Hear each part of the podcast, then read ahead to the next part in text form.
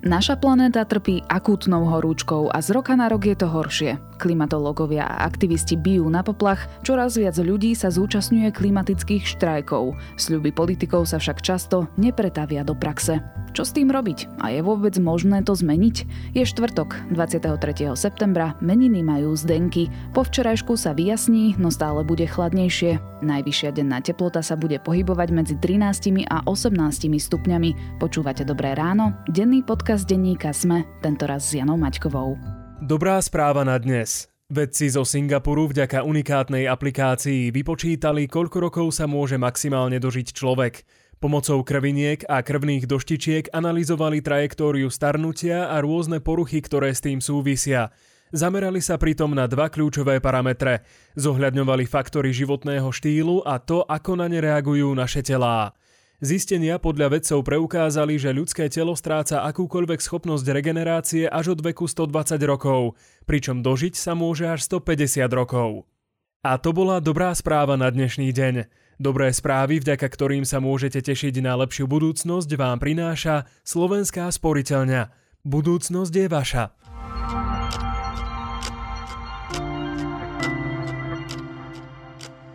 Najprv krátky prehľad správ. Epidemická situácia sa na Slovensku naďalej veľmi rýchlo zhoršuje. Za útorok pribudlo takmer 1200 nakazených s pozitívnym PCR testom, ďalších 235 z antigenového testovania. Koronavírus sa šíri najmä v školách. Pre zhoršujúcu sa pandemickú situáciu sa reprofilizujú lôžka pre pacientov s ochorením COVID-19. Stane sa tak v nemocniciach v Košickom, Prešovskom, Nitrianskom a Banskobistrickom kraji. Vláda nesúhlasí s návrhom skupiny poslancov na vyslovenie nedôvery ministrovi vnútra Romanovi Mikulcovi. Mimoriadna schôdza k odvolávaniu začne dnes večer. Hotely aj v tomto roku pocitili úbytok hostí. Pri porovnávaní s minulým rokom je viditeľný ďalší pokles prenocovaní o približne 25%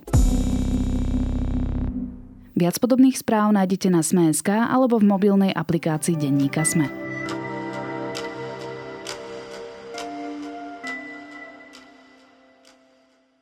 Razantné znižovanie emisie oxidu uhličitého, dosiahnutie uhlíkovej neutrality. To sú termíny, s ktorými sa politici oháňajú už roky, no výsledky zatiaľ takmer nevidíme. Odborníci pritom varujú, že času na záchranu planéty máme už veľmi málo. A vôbec nejde o vyvolávanie paniky. Dopady klimatickej zmeny zažívame už teraz. V tento piatok bude preto na rôznych miestach sveta opäť globálny klimatický štrajk, ktorý volá po razantných politických krokoch v súvislosti s klimatickou krízou. Čo nás najbližšie 10 ročia čaká? A môže každý z nás vývoj nejako ovplyvniť? Budem sa pýtať zástupcu šéf-redaktorky denníka SME Jakuba Fila, ktorému v našom vydavateľstve vyšla kniha o klimatickej zmene. Hovorí sa, že boj proti klimatickej kríze sa má začínať od každého jedného z nás. Je to pravda, no dovolila by som si to trochu špecifikovať. Začiatok totiž musí ísť dvoma smermi. Jeden je o nás samých a začína sa úvahami o tom, čo my sami dokážeme urobiť s klimatickou krízou. Čím vieme prispieť ku spoločnému globálnemu cieľu. Kubo, vo svojej knihe Naša klimatická zmena píšeš, že sa nachádzame uprostred najzávažnejšej krízy, akú ľudstvo zažilo. Prečo? Pretože táto kríza je existenčná a môže vyústiť do naozaj vážneho ohrozenia existencie ľudského druhu. My sme si zažili aj povedzme aj za 20. storočie viacero veľkých kríz. Bola prvá svetová vojna, potom medzi vojnovom doby bola veľká ekonomická kríza, potom išla druhá svetová vojna. Teraz sme na konci alebo ešte stále v priebehu pandemickej krízy. Takže za posledných 120 rokov v podstate 4-5 veľkých kríz globálnych sme si, si zažili. Klimatická kríza však, e, by som povedal, je ako keby kríza vyššieho rádu pretože od nej a od e, jej riešenia sa, sa de facto ako keby odvíja naša budúca existencia ako ľudského druhu. Samozrejme, netýka sa to možno teba, netýka sa to možno mňa, alebo súčasne žijúcich ľudí, ale, ďalších ale, generácií. ale, ale ďal, ďalších generácií. Presne tak. Čo sú tie hlavné faktory, ktoré túto krízu ovplyvňujú, alebo teda ktoré ju spôsobili? Tak hlavným faktorom je vypúšťanie emisí skleníkových plynov. náraz koncentrácie oxidu uhličitého v ovzduši a tým pádom ako keby prehrievanie planéty a atmosféry. To je taká tá vedecká odpoveď. Samozrejme, ako náhle sa, sa pozrieme do nejakých ekonomicko-spoločenských oblastí, tak ako keby zrazu, zrazu zistíme, že ľudí je stále výrazne viac. Náš základný energetický zdroj ešte stále sú ako keby fosílne palivá a tým pádom ako keby naša energetická náročnosť a celková spotreba len, len prispieva k tomu rastu oxidu uhličitého v, v ovzduší. Takže dnes vlastne si musíme proste povedať, že čo chceme robiť. Že či chceme ísť rovnakým spôsobom ďalej a v podstate v horizonte Samozrejme nie niekoľkých rokov, možno ani nie niekoľko desiatok rokov, ale v horizonte niekoľkých storočí priviesť to ľudstvo k záhube. Alebo začneme vykonávať razantnú zmenu. No a preto sa v súčasnosti vytvára taký veľký krik, hej, keď to, to tak poviem, že práve teraz sa to všetko láme teraz je ešte ten čas vykonať e, tie zmeny spôsobom, že ich budeme vedieť ukočírovať. Budeme ich mať v rukách, budeme ich vedieť trochu nasmerovať a čím neskôr začneme, tak e, tým menej ich v rukách e, budeme mať a môžu sa nám úplne vymknúť spod kontroly k tomu, že čo pri tejto klimatickej zmene robiť, či už z pozície nejakých svetových veľmocí alebo z tej našej osobnej. K tomu sa dostaneme v druhej polovici podcastu, ale vrátim sa k tomu, čo si povedal, a to je prehrievanie planéty. Máme tu taký cieľ neprekročiť oteplenie o 1,5 stupňa Celzia do konca storočia. Často sa ale stretávam s argumentom, že takéto oteplenie vlastne nič neznamená. Že však veď, keď v lete máme napríklad tých 35 stupňov, tak ak si pripočítam ten 1,5 stupňa, zrazu je to 36,5 a to nie je až tak akože markantný rozdiel. Čiže čím je teda práve táto hranica kritická? Ako to vysvetliť? My sa musíme začať na to globálne oteplenie pozerať a trochu iným spôsobom. Najlepšou takou, takou predstavou je, že predstavte si Zem ako ucelený systém, kde sa všetky tie vzťahy medzi prírodou, biosférou, hydrosférou vyvíjali 100 milióny rokov. Predstavte si to ako ľudský organizmus. Hej? A teraz keď si zoberieš, že tak e, ľudský organizmus priemerná na teplota je 36,5 stupňa Celzia a vtedy dokážeme fungovať. Funguje na metabolizmus, sme, sme vitálni. Ale ako náhle tá teplota začne rásť, tak ten organizmus začína mať problém. A pri 37,5 nás začínajú boliť kosti, klby, svaly, začíname sa potiť, začíname sa cítiť zle. Pri 38,5 to je povedzme, že o 2 stupne, sa cítime naozaj zle. Ako keby ten organizmus už prestáva vykonávať funkcie, častokrát musíme zaliesť do postele, nevládzeme sa, sa hýbať. Pri 39,5 začíname mať veľmi vážne pro- problémy a pri 41,5 v podstate ako keby nás odvážajú na, do nemocnice v, v kolapsovom stave a sme tesne pred zomretím. No a veľmi podobne sa treba pozerať aj na tú zem. Proste jeden stupeň znamená začiatok choroby, dva stupne je veľmi aktívna prebiehajúca choroba, z ktorej ale ešte vieme žiť a fungovať. Ale pri 4 a 5 stupňoch um, tá Zem, ako ju dnes poznáme, skolabuje. Samozrejme, tá vesmírna gula letiaca okolo Slnka sa zrazu nestratí, ale samozrejme celý ten mechanizmus a de- detálne a jemne ako je vyladený dnes sa rozpadne. A preto vedci hovoria, že to oteplenie by nemalo prekročiť 2 alebo 1,5 stupňa, ako 2 je tá úplne najhoršia hranica, 1,5 je ten, ten veľmi, optimi, akože, že veľmi optimistická hranica, pretože už aj medzi 1,5 a 2 stupňami sú markantné rozdiely v tých, e, v tých dopadoch. No len my máme problém, že v tom, ako, ako je nastavený náš vývoj a to, po akej trajektórii ideme, tak smerujeme dneska k zhruba k 4 a 6 stupňom oteplenia. Takže ak si predstavíme to, že ľudský organizmus pri 6 stupňoch e, horúčky v podstate nemáme, nemáme šancu prežiť, tak, e, tak nejako sa musíme proste pozerať aj na súčasný organizmus Zeme. Nie na tú skalu, ale na to všetky tie vzťahy, ktoré na nej fungujú. A teda hovorí sa, a ty to spomínaš aj vo svojej knihe, že ak by to oteplenie narástlo do konca storočia povedzme od tie 2 stupne, tak by sme prekročili určité body zlomu. Čo to je? Body zlomu sú, sú také momenty v tom planetárnom systéme, ktoré ako náhle ich prekročíme, tak nedokážeme nejakú časť tých systémov už zachrániť. Príkladom e,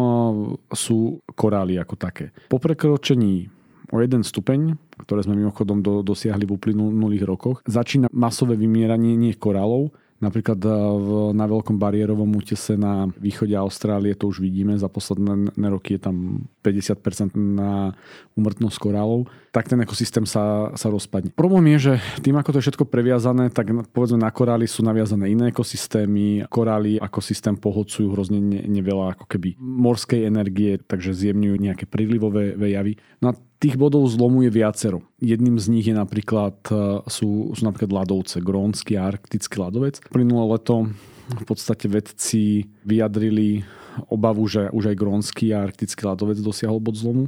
Znamená to zhruba to, že aj keby sme od zajtra zastavili e, globálne oteplovanie, tak e, rozpad toho ľadovca bude pokračovať. Vychádzajú prvé správy, že bod zlomu dosiahol aj amazonský prales a celkovo e, dažďové pralesy sú, sú na pokraji, kedy vlastne dochádza k tomu, že ekosystémy, ktoré doteraz, a to sme sa všetci učili v škole, pohodcovali oxid uhličitý, tak, tak v zásade strácajú túto schopnosť a dochádza v celom tom ekosystéme k takému rozkladu mm, organickej hmoty, že ako keby vylúčovanie, alebo teda odchádza odtiaľ, odtiaľ viac oxidu uhličitého kvôli tomu rozkladu živej hmoty, ako, ako sú, sú schopné nedoplniť. Takže preto je dôležité zastaviť to oteplovanie čo najskôr. Lebo ako náhle ekosystémy alebo iné systémy dosiahnu body zlomu, tak v zásade to už nebudeme vedieť zvrátiť.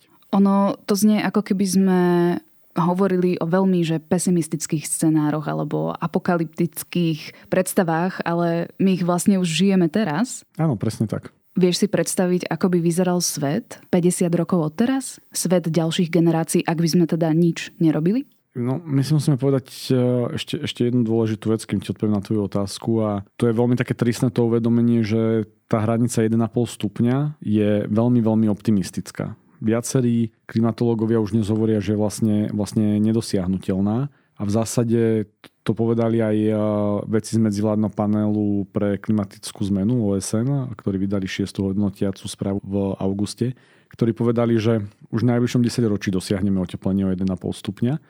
Ak nič nezmeníme, tak do polovice storočia prekonáme 2 stupne a to znamená polovici storočia. Klimatická zmena má takú jednu zradu, že, že ona je hroz, hrozne natiahnutá v čase. Zrada je v tom, že kvôli tomu pomalému nástupu častokrát minieme tie body, kedy ešte môžeme niečo zachrániť, ale keď sa už rozbehnú tie, tie dôsledky, tak už v zásade to bude nezvratiteľné. Svet do 50 rokov nemusí byť tak zásadne iný, ako je ten náš, hlavne z hľadiska povedzme toho prírodného prostredia. Bude oveľa viac extrémov počasia, budeme vidieť to, čo sme povedzme mali tak zhutnenie tento rok. Veľké vlny horúčav, striedané s návalovými zrážkami. Bude veľa požiarov, bude veľmi veľa sucha, ktoré bude vplyvať na úrodu. Čo je oveľa väčší problém, tak všetky tieto udalosti sa nám prelejú do toho nášho spoločensko-ekonomického a politického prostredia viac sucha a menej potravín bude znamenať viac utečencov. Tento rok sme, sme zaznamenali oficiálne prvý hladomor spôsobený klimatickou krízou na Madagaskare. Viac utečencov bude zvyšovať radikalizmus, e, môže zvyšovať tlak na, na bohaté štáty. Bohaté štáty budú vynakladať viac prostriedkov alebo budú musieť vynakladať viac prostriedkov na ad jedna ochranu pred e, tými, tými zmenenými udalosťami a dva na riešenie následkov Videli sme to tento rok, keď aj slovenskí hasiči boli v Grécku pomáhať hasiť požiare a ten výjazd, e, nech vyzeral akokoľvek hrdinsky, stal nejaké peniaze, e, ktoré mohli byť použité niekde inde. A samozrejme, dnes nás to možno až tak nepáli, ale keď to budeme mať e, dennodenne, tak zrazu zistíme, že nám môžu chýbať zdroje na zdravotníctvo, na školstvo alebo na rozvoj iných vecí. V horizonte našich životov tá, tá prírodná zmena nebude zjavne až tak výrazná, oveľa viac sa obávam tých ako keby spoločensko-ekonomických politických zmien. Lebo to vidíme, tá skúsenosť, ekonomická kríza v 2008, pandémia covidu nám ukazuje, aké veľmi sú tie naše spoločenské systémy krehké. We will now propose an additional 4 billion euro for climate finance until 2027. But we expect the United States and our partners to step up too. Would be such a strong signal for global climate leadership. And it is time to deliver now. We have no time to wait anymore. Čo sa teda dá robiť? A táto otázka má viacero úrovní. Poďme najprv na tú úroveň svetových veľmocí a štátov. Napríklad Európa sa pasuje do akejsi role kľúčového bojovníka proti klimatickej zmene. Do roku 2050 eh, by mal byť eh, kontinent klimaticky neutrálny. Do roku 2030 by sme mali znížiť emisie o 55% Dokonca minulý týždeň predsedníčka Európskej komisie Uršula von den Leyenová potvrdila zvýšenie financovania klimatických opatrení o ďalšie 4 miliardy. Je to ale dosť? Čo robí Európska únia? V prvom rade si musíme povedať, že čo je cieľom. A cieľ je teda dostať e, uhlíkové emisie čo najrychlejšie na stav uhlíkovej neutrality. A uhlíková neutralita je veľmi zvláštny pojem, lebo častokrát aktivisti hovoria, že musíme dostať uhlíkové emisie na nulu, ale uhlíková neutralita neznamená absolútnu nulu. Uhlíková neutralita znamená objem emisí, ktoré sú prírodné systémy schopné prírodzene vstrebať tak, aby sa nezvyšovala koncentrácia v, v atmosfére, aj v oceáne, aj v, v inom prostredí, ale primárne nie, nie v atmosfére. Čo dneska znamená znížiť emisie skleníkových plynov zhruba na polovicu alebo na 60% toho, čo vypúšťame dnes. A zrazu ten cieľ sa nám nemusí zdať až taký hrozivý, ale stále je to obrovské číslo. A taký ten realistický cieľ je, že to dosiahneme v roku 2050 a navyše sa nám podarí potom v druhej polovici storočia vytvoriť či už prírodné alebo technologické riešenia, ktoré ako keby stiahnu nejakú časť vypusteného uhlíka späť. Je to, to veľmi triky hra, lebo ak sa nám to, to nepodarí a tie technologické riešenia síce existujú, ale sú vlastne veľmi nefunkčné v, v nejakom veľkom meradle, tak uh, nemáme šancu dosiahnuť tie, tie ciele. No a teraz k tým štátom. Uh, ono samozrejme Európska únia je ako keby klimatickým lídrom celosvetovým. Napriek tomu jedna vec sú sluby a druhá vec sú konkrétne činy. A na základe slubov eh, my dnes smerujeme k uhlíkovej neutralite v roku 2050 a na základe činov nesmerujeme. Ale napriek tomu je snaha Európskej únie mimoriadne dôležitá, pretože dokáže prelievať tú zodpovednosť aj na iné krajiny. My dnes veľmi radi hovoríme, že a veď sa pozrite na Čínu a veď sa pozrite na Indiu, ako veľa oni vypúšťajú a, a je to fakt, patria medzi, medzi najväčších znečisťovateľov, ale v podstate celý blahobyt eh, západnej Európy alebo Európy ako také a Spojených štátov je vlastne postavený na spalovaní fosilných palív za uplynulých 150 rokov. Takže je ako keby našou nejakou morálnou a historickou povinnosťou konať a byť tým lídrom. Chvála Bohu, Spojené štáty po posledných voľbách, kedy skončil Donald Trump, e, sa k tomuto zápasu pridali. No a samozrejme zároveň, čím viac budeme my tlačiť na tieto zmeny a znižovanie uhlíkov, tým viac e, sme schopní tlačiť aj na, na iné štáty, na Čínu alebo Indiu, rôznymi medzinárodnými mechanizmami. Potrebujeme riešenie globálne. Potrebujeme zapojenie všetkých štátov, ale pozor, jedna vec sú sluby, ako sme si už povedali, a druhá vec sú konkrétne kroky. A čo Slovensko? Vnímaš, že je klimatická zmena pre našich politikov už vážna téma, alebo je to stále o tom, že pred voľbami sa sľubuje a rozpráva sa o tom, ako sa tu všetko zmení a potom skutek utek. Pred voľbami sa sľubuje, ako sa všetko zmení, potom skutek utek, ako si si povedala. A na druhej strane pre našich politikov musí byť klimatická zmena témou, pretože je ten tlak z Európskej únie. A ten tlak nie je len taký, že Európska únia nám tu čokoľvek nariaduje. Európska únia vyčlenila obrovský balík financií na, na, na rôzne klimatické opatrenia. A ak ten balík chceme čerpať, čo samozrejme chceme, tak je dôležité, aby sme sa minimálne tvárili ako krajina, ktorá robí klimatické opatrenia. Čo je ale problém, že u nás nejaké klimatické riešenia zo strany štátu vznikajú, respektíve majú aspoň náter klimatických riešení, ale chýba nám tu koncept. Chýba nám tu normálne jasný a zmysluplný plán alebo roadmapa, ktorá by jasne zadefinovala, čo má tá krajina urobiť, aby dosiahla nejaký cieľ.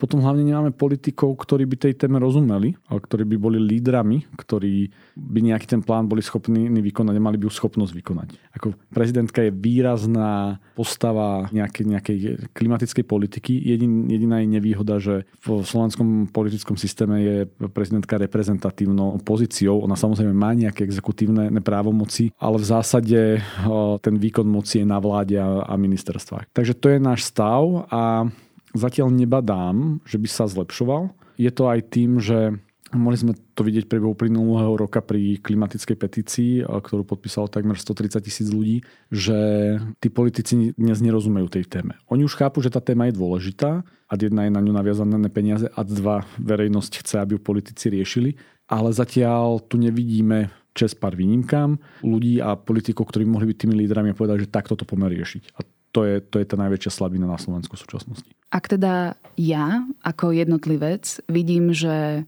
sa stále len slubuje a tých konaní alebo tých krokov reálnych je veľmi málo, pomôže, ak ja budem recyklovať, ak nebudem lietať lietadlom, ak budem vegetariánkou, jazdiť na bicykli, proste snažiť sa znížiť svoju uhlíkovú stopu na minimum? A uhlíková stopa je taký veľmi síce fancy a moderný koncept. Je veľmi zaujímavé, že koncept uhlíkovej stopy vynašla alebo vymysleli marketéri britskej fosilnej spoločnosti a cieľom toho konceptu je vlastne preniesť tú zodpovednosť na nás jednotlivcov. My, my si musíme ale nevyhnutne uvedomiť, že e, klimatická zmena a ten stav, v ktorom ten svet je, nie je len vinou jednotlivcov. Samozrejme náš životný štýl k tomu výrazne prispieva, ale ako nie sme my, ty alebo ja menovite vinovatí alebo naši poslucháči. A náš život sa bude musieť zmeniť. Hej. Keď hovoríme, že klimatická zmena, a tá knižka sa volá Naša klimatická zmena, tak samozrejme hovoríme aj o zmene, ktorú musíme vykonať my v našom prostredí, v našom osobnom správaní, ale aj v našej spoločnosti. To, keď budeš jesť menej mesa, alebo sa staneš vegetariánkou, alebo to, keď prestaneš používať auto, alebo budeš e, doma šialene recyklovať odpady a mať prírodné kompostéry a mnohé iné individuálne opatrenia nejako nepomôžu vyriešiť klimatickú krízu. Ani keby sme to robili desiati, ak by nás to robilo 100 tisíc, muselo by nás to robiť 8 miliard e, ľudí a povedzme si, že asi je to ťažké v kontexte toho krátkeho času, aký máme. Zároveň e, je dôležité sa to učiť, pretože taký spôsob života bude vlastne odrazom toho budúceho fungovania. Pretože my hlavne potrebujeme vykonať systémové zmeny. A čo znamená tá, tá systémová zmena? No nemyslím tým nevyhnutne toto nejaký politický prevrat alebo tak. Myslím tým, že keď ty prestaneš e, jazdiť na aute a jazdiť na bicykli, tak systémovou zmenou je zmena dopravy a mobility ako celku ako budeme prepravovať tovary, ako budeme prepravovať sami seba. Keď hovoríme o zmene stravovania, tak myslíme polnohospodárstvo ako celok. Ako budeme pestovať naše potraviny, či budú lokálne, aká bude naša potravinová bezpečnosť.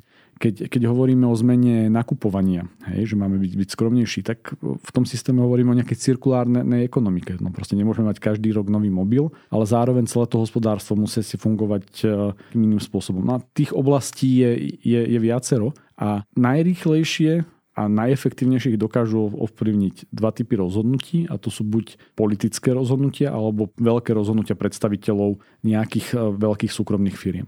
Takže z toho mi vychádza, že mám byť ako občianka aktívnejšia a mám mať vyššie nároky na, povedzme, vládnych alebo verejných činiteľov, predstaviteľov? Áno, to je podľa mňa dnes najdôležitejšie klimatické opatrenie, ktoré jednotlivec môže, môže vykonať. Každé ďalšie voľby sú kľúčové. Každé ďalšie rozhodnutie je kľúčové. Zlé rozhodnutia dnes nás môžu stáť veľa peňazí v budúcnosti, takže my ako verejnosť, ako jednotlivci by sme mali očakávať od našich volených predstaviteľov na rôznych úrovniach, ale aj od predstaviteľov veľkých firiem, ktoré majú naozaj obrovský vplyv, zásadné zmeny. A mali by sme potom volať a využívať všetky nástroje, ktoré nám umožňujú, aby sme to od nich žiadali. Tak si držme palce, aby sme to spoločne dokázali. V štúdiu so mnou bol zastupca šéf-redaktorky denníka Sme, Jakub Filo.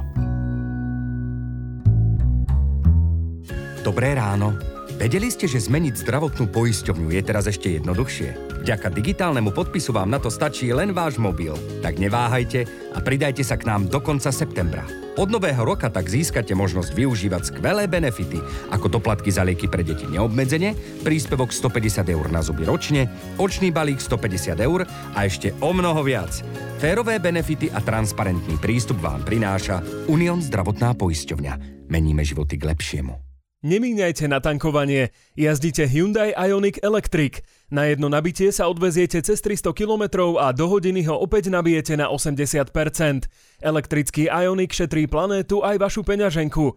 Autopolis teraz ponúka posledné autá so zľavou až do 14 000 eur. Pribalíme vám aj 5-ročnú garanciu a 8-ročnú záruku na batériu. Príďte si vybrať do Autopolis Bratislava na Panónskej, Račianskej alebo na Boroch, alebo kliknite na www.autopolis.sk.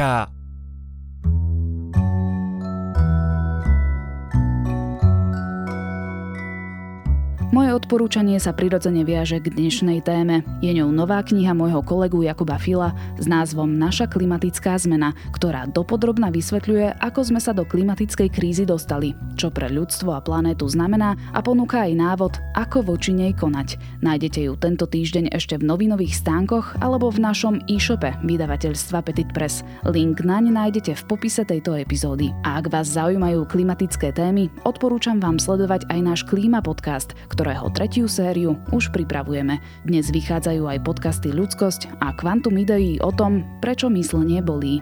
Počujeme sa opäť zajtra.